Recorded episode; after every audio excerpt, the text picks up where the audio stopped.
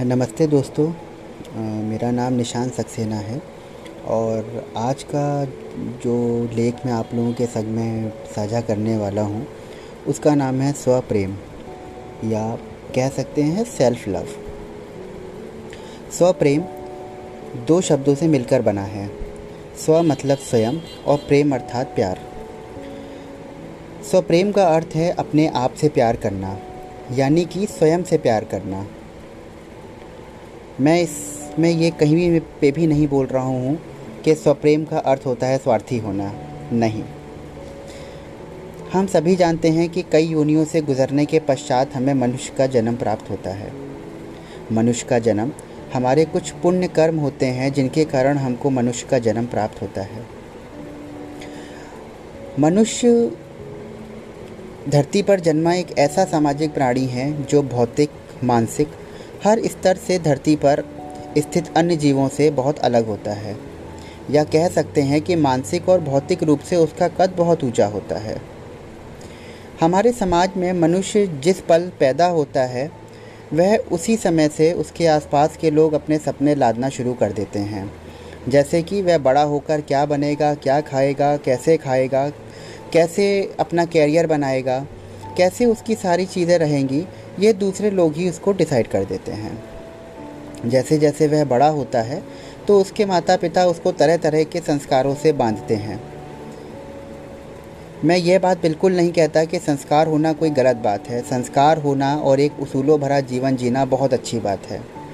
परंतु एक समय ऐसा आता है कि इंसान अपनी चीज़ों को छोड़कर पूरी ज़िंदगी दूसरों के नाम कर देता है। जैसे कि हम लोग कहावत भी जानते हैं कि चार लोग क्या कहेंगे। वो चार लोग एक समाज होता है, जिसको हमारे सुख या दुख से कोई मतलब नहीं होता है। एक इंसान लेखक बनना चाहता है, पर फिर भी वो डॉक्टर बनने चला जाता है, इंजीनियर बनने चला जाता है। क्यों?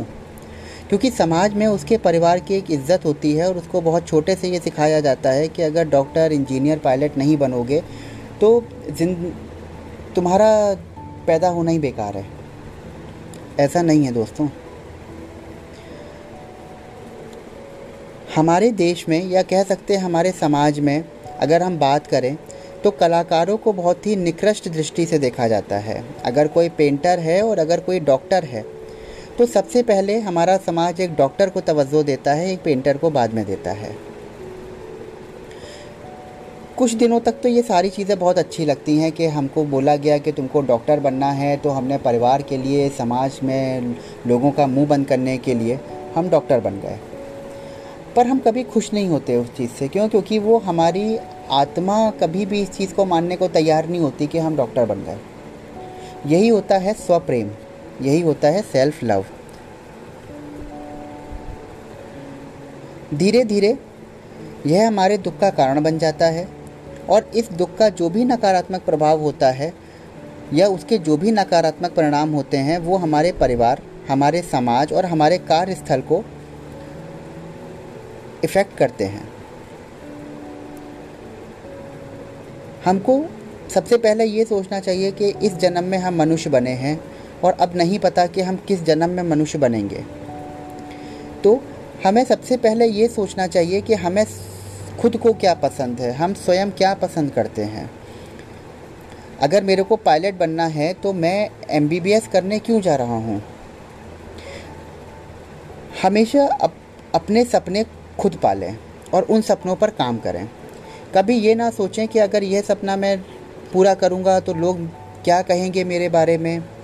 आप खुद सोचिए कि समाज तो जो कहेगा वो कहेगा परंतु आप कभी आत्मिक शांति की प्राप्ति आपको कभी नहीं होगी। क्यों? क्योंकि बनना तो आपको पायलट था, लेकिन आप एमबीबीएस बनने चले गए। एक छोटा सा उदाहरण लेते हैं। सचिन तेंदुलकर, सभी लोग इस नाम से बहुत वाकिफ़ हैं। अगर सचिन तेंदुलकर ने ये सोचा होता कि नहीं, हम डॉक्टर बनेंगे या इंजीनियर बनेंगे, और पता नहीं, अगर मैं डॉक्टर इंजीनियर नहीं बना तो मम्मी पापा की इज़्ज़त और उनके सपनों पे और समाज पे क्या लोग कहेंगे। तो आज वो एक, कुछ दिन उन्होंने नौकरी करी होती और एक गुमनाम जीवन जी के वो अपना जीवन यापन कर रहे होते। वो उन्होंने अपना सपना, जो उनको क्रिकेटर बनना था, उन्होंने उस सपने पे काम किया, उन्होंने उस पर पूरी पूरी मेहनत करी। और उसका परिणाम क्या हुआ कि आज उन्होंने क्रिकेट इंडस्ट्री में अपना एक मुकाम कायम किया।